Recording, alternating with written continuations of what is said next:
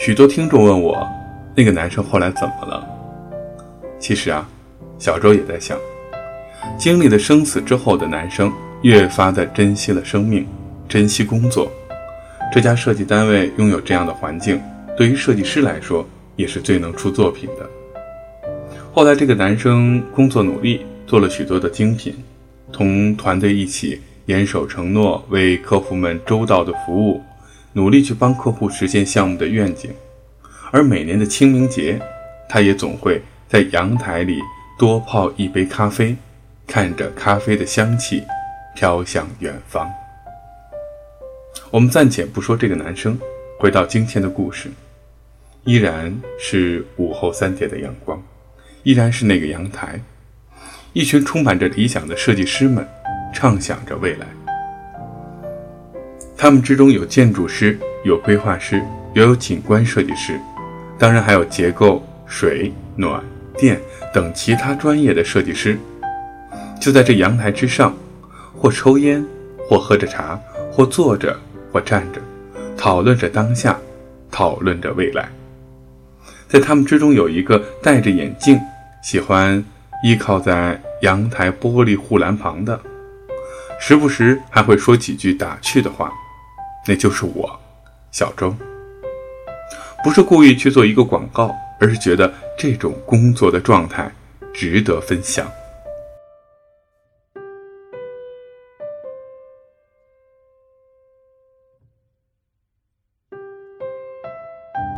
小周每天会穿过这座古老的城市。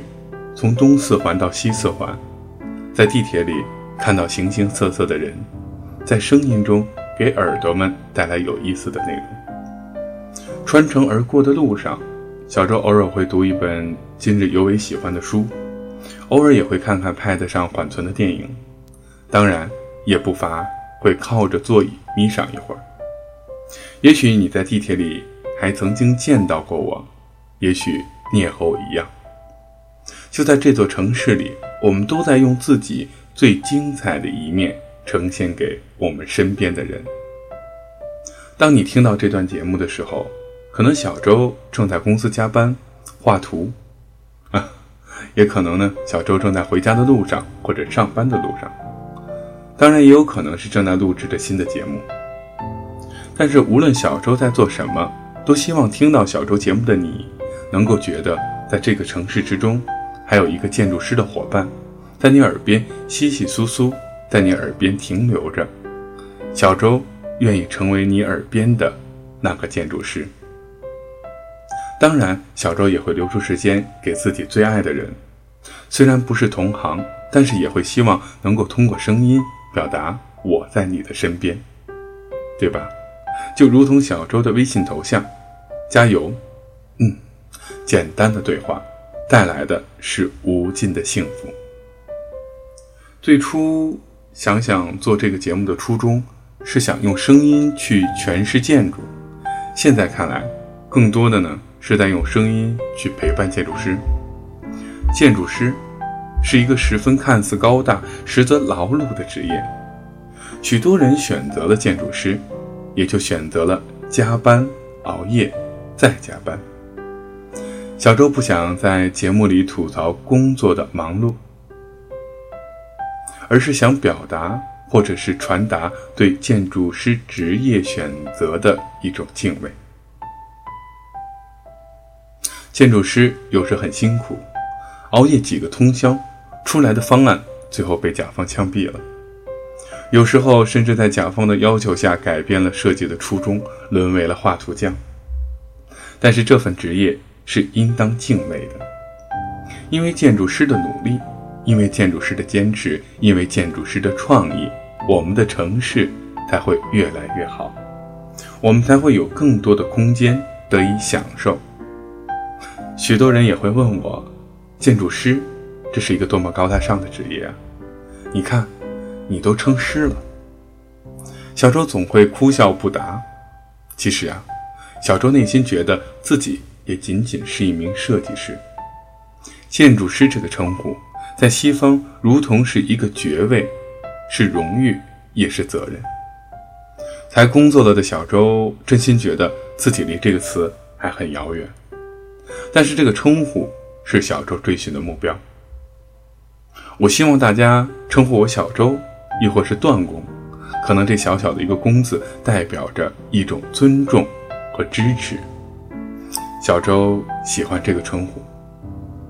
也许许多朋友也和小周一样，同比张总、李总更希望别人称呼自己张公、李公，就如同小周公司的一位前辈董工，工作几十年，也是五和国际的副总建筑师。和蔼的董工更愿意大家称呼他董工，这是一种工匠的心态。一如之前小周讲到过的费总，时常会说自己是一个匠人。建筑师、建筑设计师也往往会以匠人自居，而这不是谦卑，也不是过于自嘲，而是对自己职业的一种尊重。匠人就是东方的。建筑师，它不同于西方，它所代表的是经验，是实践。这是一个荣誉，也是一份责任。对自己设计的建筑负责，对使用的人负责。每一个建筑师呢，也都会拥有着自己的梦想，也许是建成一个什么样的建筑，也许是实现对什么东西的保护。建筑师。也应当存有一个梦想，哪怕梦想再小，也不失为之努力的目标；哪怕梦想再大，也可以成为一个方向。而耳边的你呢？是否也想起了自己学习建筑的初衷？是否呢，也想起了当年的那个梦想？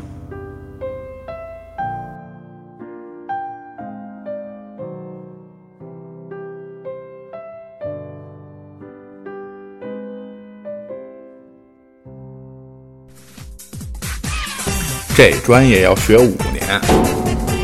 那个，借我你素描抄。什么老婆？我我模型怎么弹？谁动我 SU 了？这都封不上面了。嗯，老师，我就是想学学削铅笔。建筑师说你都没关注过，耳边的建筑系尽在建筑师说。大家好，我是段小周。